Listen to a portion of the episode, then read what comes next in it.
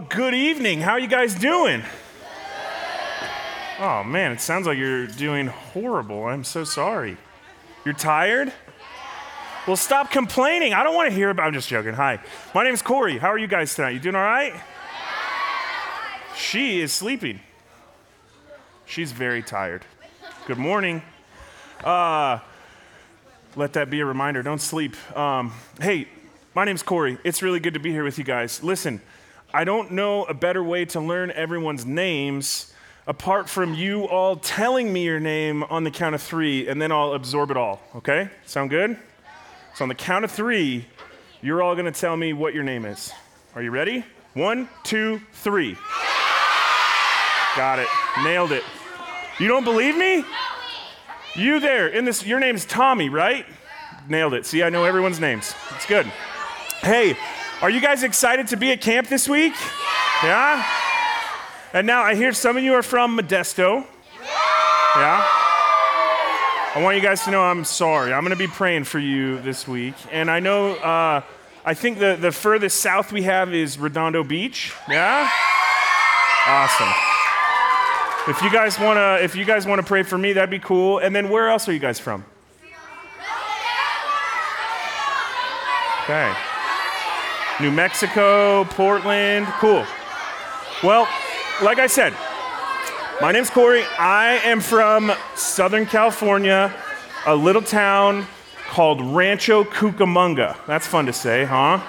And uh, I have the privilege of getting to open up God's Word with you guys this week. This is something that excites me every single day. We're going to have a chance to dive into what you saw put on display both through the films and the opener, because all of this has an origin. Everything that you watched and got to kind of participate with tonight comes straight out of the book of Exodus, the second book in your Bible. And so if you want to, if you want to, as I kind of introduce myself and set up our time together tonight, if you want to take out your Bible and if you want to turn to the book of Exodus chapter 3, that'll just put you ahead of the game, okay? Exodus chapter 3. But like I said, my name's Corey. I have the absolute privilege of getting to open up God's Word with and for each of us here at camp this week. And there's some people in my life that mean a lot to me that couldn't be here. And so I want to introduce you to my family if that's okay. Is that all right with you? All right, well, either way, we're doing it. So here we go. This is my family. Um, they look like big rocks. Uh, it's where I get my size from. Oh, it's over there.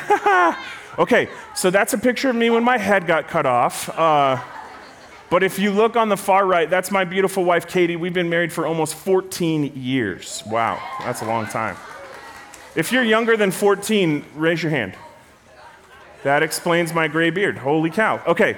Um, and then that, that one next to my wife, that's Mason. He's our firstborn. Um, he's awesome. He's a good kid. And then next to him is Marley. That's my, my sweet daughter, Marley. She's really cool. And then next to her is Maylee. That's my little girl, Maylee. Uh, Maylee has a cool story that I'll share this week, but Maylee was adopted. We adopted Maylee a few years ago. And so God let her be a part of our family. And then next to her is Max. And the crazy thing about Max is when he was born, he was a dog. And we met a magician who, I'm just kidding, that's my son Max though. Uh, and then next to him is, is me. That's me. Um, but that's my family. I, ha- I also have, you're yelling at me. What'd you say? Am I John Cena? Thank you. Here's the deal. If, if I was John Cena, you wouldn't see me up here. So how could I be John Cena? All right? All right? Uh, please don't ask me any more wrestling things. I don't know anything else about wrestling. Um, but like I said, that's my family. In addition to that, we have a rabbit named Jojo and two French bulldogs named Chance and Ozzy. And then I have a turtle, and his name's Gilbert, and he's cool too. But all of them had to stay home because they had school. They didn't get the chance that you have to come and do school up in the mountains for a week, which is super exciting. Um, but yeah, okay, that's enough by way of introductions. We have something really important, okay? Listen to me. All your eyes and ears, no talking right here. Look at me. We have something incredibly important to talk about tonight. Now, I know that we all got in cars and buses, and I know that we had a long day of driving up the mountain, and maybe some of you threw up, and maybe some of you didn't. And maybe some of you went to the bathroom on the bus and everyone was like, why couldn't you hold it? What's going on here, right? And then you got to camp and you had to find your cabin and you had to unroll your sleeping bag and then you're and then you had to go to dinner and you're like, what's for dinner? And now you know. And then you're here and you've seen like three videos and, and a crazy guy in overalls and it was all awesome. All of that's awesome. But I'm just asking you for a favor. For the next 20 minutes, if I can have your undivided attention, I promise that the passages that we are going to read in the Bible, in God's Word, are going to help set you up for a week that could be unlike any other week you've had in your entire life. Here's what you need to know about a week at camp. A week at camp can change your life, not because camp in and of itself has any kind of saving power, but the person that we're going to be talking about all week long has all the power. Our goal through this camp is for you to go home with a better understanding about the Creator, the creation that He's allowed us to dwell alongside of and steward, as well as His Son Jesus, who has the power to save each and every single soul on this earth through the power of His blood on that cross. And that is what we are going to dive into. But in order to do so, I need to know are you with me? Are we good? Awesome. All right, here we go. Exodus chapter 3. And it goes like this. We're going to start at verse 1. Exodus chapter 3, verse 1 says, Now when Moses, we saw Moses displayed here through a character named Moses. When Moses was tending to the flock of Jethro, his father in law, the priest of Midian, he led the flock to the far side of the wilderness and came to Horeb, the mountain of God, where the angel of the Lord appeared to him in flames of fire from within a bush. Moses saw that though the bush was on fire, it did not burn up. Moses saw that although the bush was on fire, it did not burn up. So Moses thought, I will go over and see this strange sight, why the bush does not burn up. And when the Lord saw that he had gone over to look, God called to him from within the bush and said, Moses, Moses. And Moses said, Here I am. Do not come any closer, God said. Take off your sandals for the place where you are standing is holy ground. Then he said, I am the God of your father, the God of Abraham, the God of Isaac, and the God of Jacob. And at this, Moses hid his face because he was afraid to look at God. Then the Lord said, I have indeed seen the misery of my people in Egypt. I've heard them crying out because of their slave drivers, and I am concerned about their suffering. So I have come down to rescue them from the hand of the Egyptians and to bring them up out of that land into a good and spacious land, a land flowing with milk and honey, the home of the Canaanites, Hittites, Amorites, Perizzites, Hivites, and Jebusites. That sounded like a freestyle, didn't it? And, and now the cry of the Israelites has reached me, and I have seen the way the Egyptians are oppressing them. So now go. I'm sending you to Pharaoh to bring my people, the Israelites, out of Egypt. But Moses said to God, Who am I that I should go to Pharaoh and bring the Israelites out of Egypt? And God said, I will be with you. And this will be a sign to you that it is I who has sent you. When you have brought the people out of Egypt, you will worship God on this mountain. And Moses said to God, Suppose I go to the Israelites and say to them, The God of your fathers has sent me to you, and they ask me, What is his name? Then what shall I tell them? Verse 14. And God said to Moses, I am who I am. This is what you are to say to the Israelites I am has sent me to you. Pray with me one more time. God, as we jump into this passage tonight and unpack one of the most beautiful things about you, one of the most important things about your character that we can understand, whether we're in middle school, whether we're an adult, whether we work for Hume Lake, God, help us to understand better as a result of unpacking and diving into this passage tonight what it means that you are holy. What it means, God, that there's no one like you. As you said to your servant Moses, I am. A word that was so holy in the Old Testament that, that it was meant to be a, prayed as a breath. The word Yahweh. God, that's your name. That's who you are. And help us to understand better this week the character and nature of who you are. We love you so much. It's in your name we pray.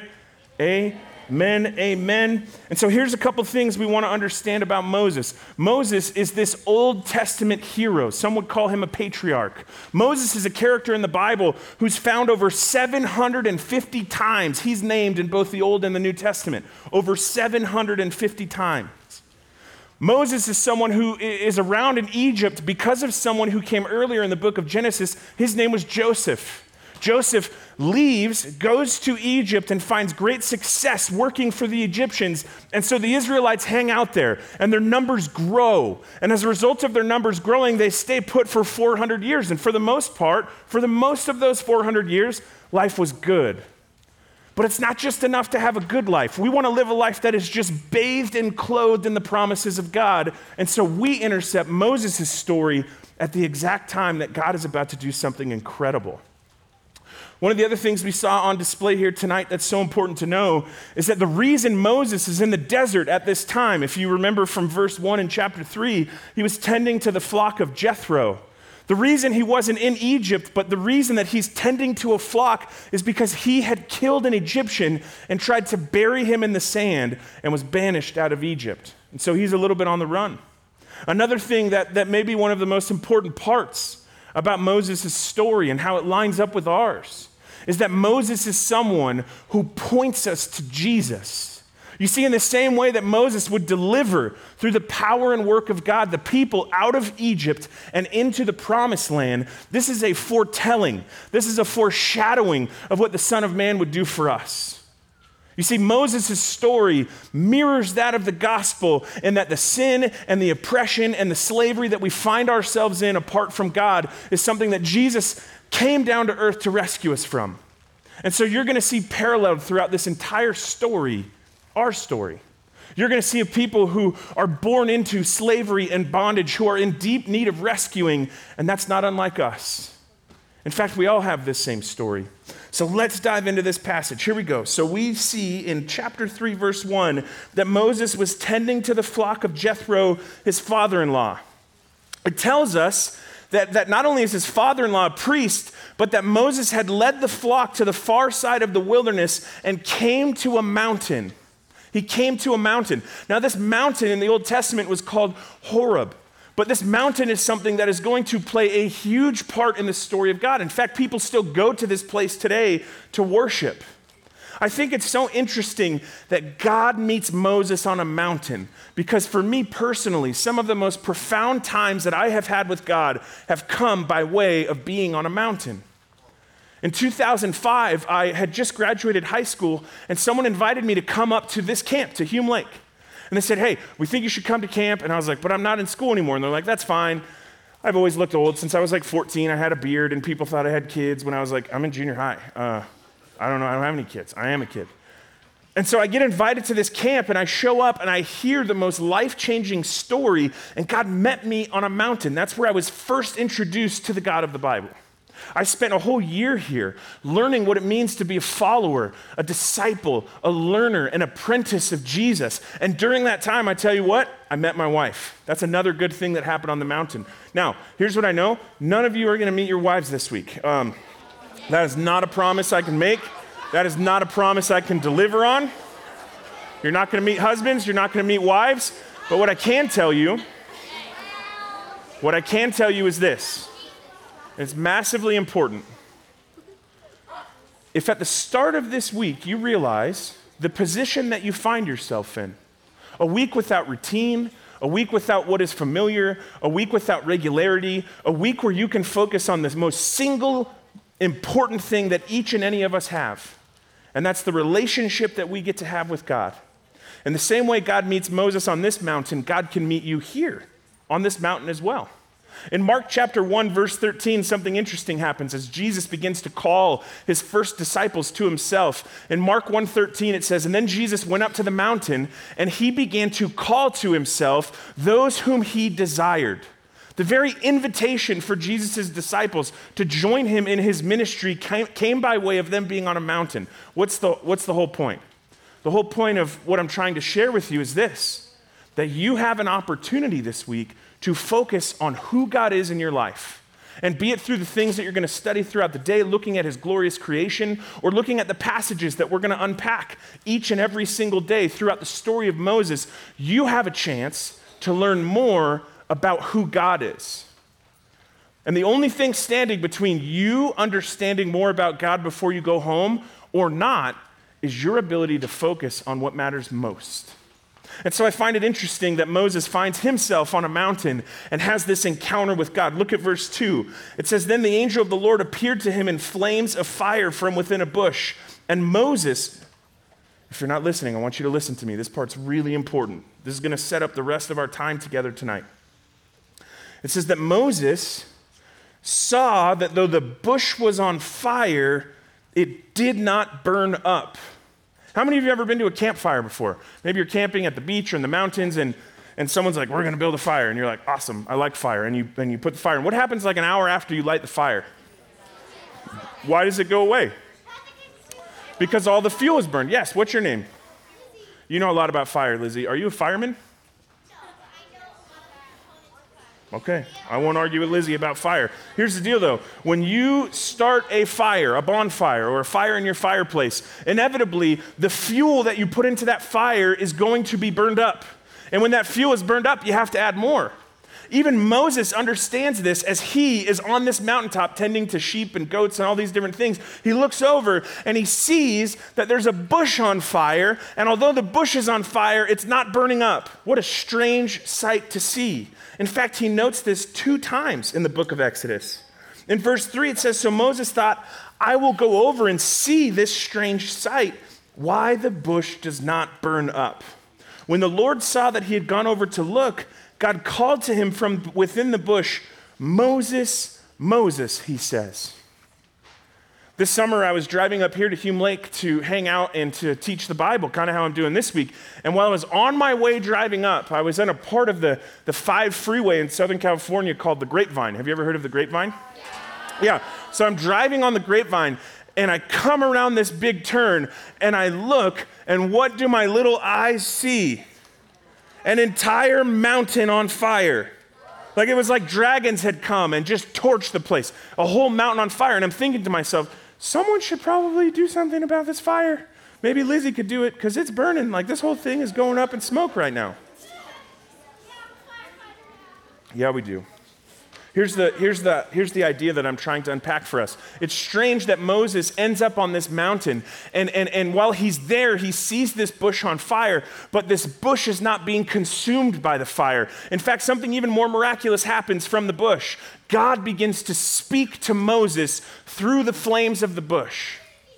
The first and most foremost important thing that we have to understand about God is that God needs nothing to sustain himself.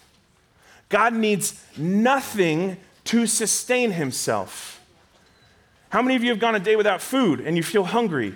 Or have you gone on a long hike or run without water, you get thirsty? Or you, you do an all nighter at your church or with your friends and you get tired? We as humans we get hungry, we get tired, we get thirsty, and when those things happen, we're reminded that we're simply human. But, but Moses' encounter with God at the burning bush is an interesting one because we see that although the bush is on fire, it is not being consumed. What, what could this tell us about God?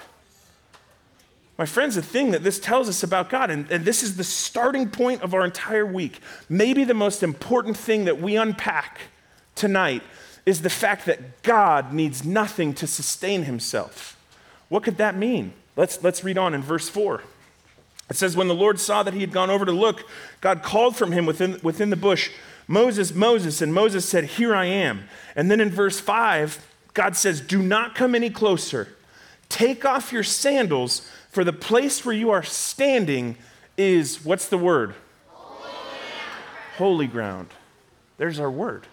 That word holy, that word holy is the reason that although the bush is on fire, it's not consumed because God is holy. That word holy is the reason that God invites Moses to take his sandals off. And it's not just because God doesn't like when people wear shoes in his presence, it's because there is a set apart nature from the presence of God, unlike anything you and I have ever encountered or imagined. Why? Because this word holy is the first and foremost attribute of who God is. This word holy means to be set apart. This word holy implies that there is no one and nothing like God. Why is that an important piece for us to understand at the start of our week? A week where you're going to look at all kinds of amazing things in God's creation, A week where you're going to get a chance to, to get to know the person sitting around you even better. You're going to get to know your teachers and the parents that have come to be your counselors for the week better than you ever thought you could. Why is it important for us to start by looking at this word holy? It's important for us to do so because God's holiness is what allows him to be God. It's God's holiness that sets him apart. It's God's holiness, it's God's holiness that makes him God and me not. I am not holy. I am not set apart. In fact, the only thing that I have going on for me is the fact that I have a relationship with the God who is holy and set apart. This is so important for us to begin to dive into and to understand. God's holiness is important because God's holiness is what allows him and what makes him God. There's this theologian, he's brilliant. He passed away a few years ago, but his name was R.C. Sproul. And R.C. Sproul said this on the topic of holiness.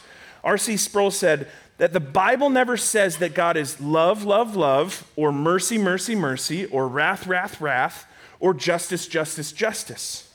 It does say that he is holy, holy, holy, and that the whole earth is full of his glory.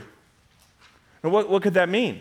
What that means is, is, that, is that God is able to be what 1 John 4 8 says, that God is love. God is able to be the fullest embodiment and expression of love because before that, he's holy. God is able to be merciful and just, extending grace to sinners like you and I before we put our faith in Jesus, because before he's anything, he's holy, he's set apart. Have you ever met someone that maybe was like kind of famous? Anybody ever met someone who's like kind of famous? Who'd you meet? Who? Fergie? Fergalicious? Are you kidding me right now? I don't even want to share my story. She met Fergie. Who'd you meet? Yeah. Who said Elton John? You're not who I called on, but that's better than Fergie. That's awesome. Okay, who did you meet? Who? Jojo Siwa. Never heard of her. Uh, yeah, in the back, white shirt. Real loud for me. Elon, okay, Elon. All right. Okay, let's do one more because this is really interesting. Uh, let's go. Yeah, with your hood on. Dr. Phil. Okay. All right. Talk about holy. Wait, with, the, with your hood on, who'd you meet? Yeah. You met Captain. You went to Disneyland. You didn't meet Captain America. It's not the same thing. All right. Okay.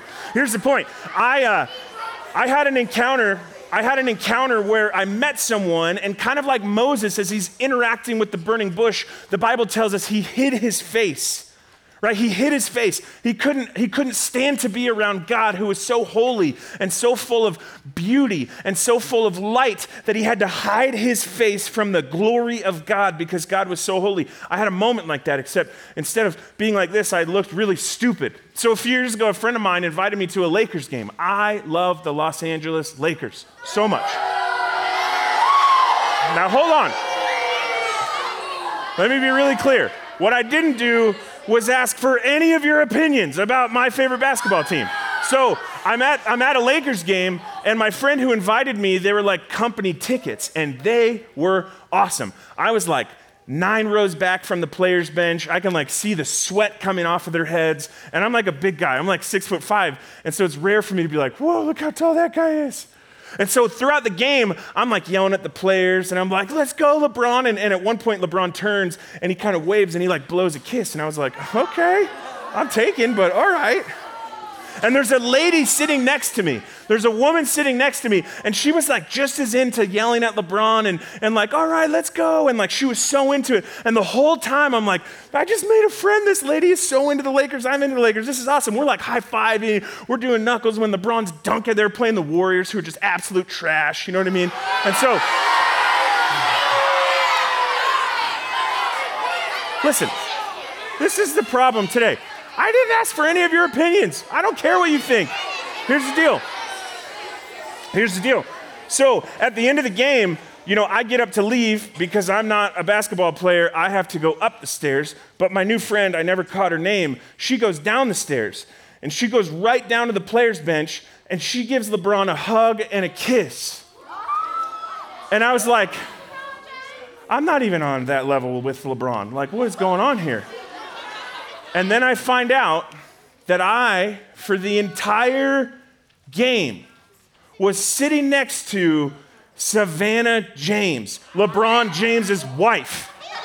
Now, here's why that's important. It's important for a few reasons. One, had I known that, I wouldn't have looked like a complete idiot the entire game. Okay, number one. Number two, had I known that, I might have been like, hey, I really admire the way your husband plays basketball or something, anything other than screaming the entire game like an absolute crazy person. Moses is having a moment with someone who we might call LeBron James the king, but he ain't the king of kings. You know what I'm saying? Like we might call LeBron James the GOAT, but he's not the one who breathes stars and speaks life into existence. Moses, Moses, pay attention. Moses is having an encounter with the Holy One.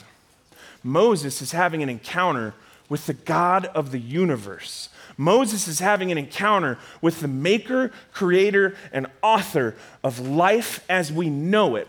And the best he can do when he comes face to face with the holiness of God is to take off his sandals and hide his face. How are you like with God? When you think of God, like tonight, as you're walking back to your cabin and you look up at the stars, or tomorrow, when you're learning about plants and animals and all these amazing things, where does your mind go when you think about God? This is an important question because what you think about God says a lot about yourself. And I'm here to tell you that the single most important thing, the first thing we have to remember about God, is that He is holy and set apart. There's another passage, don't turn here, I'll read this to you, but there's another passage that deals with the holiness of God. And as I close up our time together, I want to invite you to listen to these words because they are powerful and they are important. This comes out of Isaiah chapter 6, verse 1. It says this in Isaiah chapter 6, verse 1. It says, In the year that King Uzziah died, I saw the Lord high and exalted, seated on a throne and the train of his robe filled the temple. Do you guys know what the train of a robe is? What's the train of a robe? It's like the tail. Thank you. Yeah, it's like it's like if you ever see a movie where like a bride gets married and like everyone has to like fix her dress, right? Or like there's there's like a princess. I don't know. I don't watch movies mostly with brides or princesses, but you get the point, right? So what this tells us is that in the year that King Uzziah died, Isaiah says, "I saw the Lord high and exalted." Seated on a throne. Who sits on thrones? Kings sit on thrones. And it says, in the train of his robe filled the temple. Who would have a robe so big and so beautiful that just the mere train of it would fill the temple? Not just a God, we're talking about a big God seated on a big throne. And Isaiah comes face to face with him. In fact, he goes on to say this Above him were seraphim each with six wings. With two wings, they covered their faces, and with two, they covered their feet, and with two, they were flying. So Isaiah not only sees the King of Kings and Lord of Lords seated on the throne with his robe filling the temple, but he sees these, he sees these creatures with six wings full of eyes. And as these creatures fly around the throne of God, it says, with two they cover their feet, with two they cover their face, and with two they fly. And as these creatures fly around the presence of God, they sing a song. And the song that they sing goes like this Holy, holy, holy is the Lord Almighty. The whole earth is full of his glory. Holy, holy, holy is the Lord God Almighty. The whole earth is full of his glory. Holy, holy, holy is the Lord God Almighty. The whole earth is full of his glory. And Isaiah is sitting there going, What on earth is happening? I don't know what you're saying. It says in verse 4 that at the sound of their voices, the doorposts and thresholds shook, and the temple was filled with smoke. Isaiah is in this is in this vision. Isaiah was an Old Testament prophet, one of the most famous prophets. He was a major prophet. They call him a major prophet because he had a, a lot to say. Minor prophets had a little to say, major prophets had a lot to say. And as he is and as he is in this throne room face to face with the holy one and he sees these creatures they're singing their song holy holy holy holy holy holy is the Lord God almighty. The whole earth is filled with his glory. What are the first words that come out of his mouth? What's like the first thing that Isaiah thinks to say when he's in the presence of greatness, when he's in the presence of the Holy One, when he's in the presence of the King of Kings and the Lord of Lords, the, the maker of the heavens and earth, he says this Woe to me, I cried, for I am ruined. For I am a man of unclean lips, and I live among a people of unclean lips, and my eyes have seen the King, the Lord Almighty. What I want you to walk away from chapel tonight understanding is that this God that Moses sees through the burning bush, that this God who Isaiah sees in the temple, that this God who will ultimately lead the Israelites out of Egypt, redeeming them and freeing them from the bondage of their slavery, is the same God that you and I get to learn about and focus in on this week. The God that you're going to talk about the God that you're going to head to your cabin and answer questions around, the God that we're going to pray to, the God that in the morning we're going to sing songs to, the God that, that you're going to get to see the fullness of his creation on display is the same God that when Moses and Isaiah come face to face with him, all they can do is hide their face and say, Holy, holy, holy. In order for us to unpack the greatness and the character of who God is, it has to first start with us understanding that there is no one and nothing like him. He alone deserves the glory, he alone deserves the praise, and he alone deserves our full focus this week. In the same way Moses' life was changed on top of a mountain as he came face to face with the living God, my hope and my prayer for all of us here this week is that we could have a similar experience through what we learn about him, through what we understand and unpack in his word, through what we see him doing on the cross to save us from our own bondage and, and separation and slavery that sin has caused. That as you look all around you this week, you would come face to face with the Holy One who loves you and who gave himself for you. Let me pray. God, tonight we we're a little squirrely. We're a little squirrely tonight, and that's okay. We're excited to be here. We're excited to learn all the things that you have in store for us. We're excited to not be on a bus, and we're excited to be at camp with our friends. But God, I pray for us this week, for these students, that you would give them the ability to focus when it matters. That you would give them the ability to focus in on times where it's it's time to focus, and you allow them to have so much fun when it's time to have fun. I pray, God, that your holiness would change the way we think about you. That you're not just a hobby, you're not just something on our resume. God, we don't love Fortnite and Facebook and TikTok and the Golden State Warriors and you. God, we love you unlike anything else. We love you more than anything else. And we love you because we know you're the Holy One who's set apart, that there's no one like. And amidst your holiness, you're relational. And amidst your holiness, you love us. So, God, would you help us to come face to face, like Moses did with that burning bush, with you this week? And would our lives look different because of it? We love you. Thanks for letting us be here. It's in your name we pray. Amen.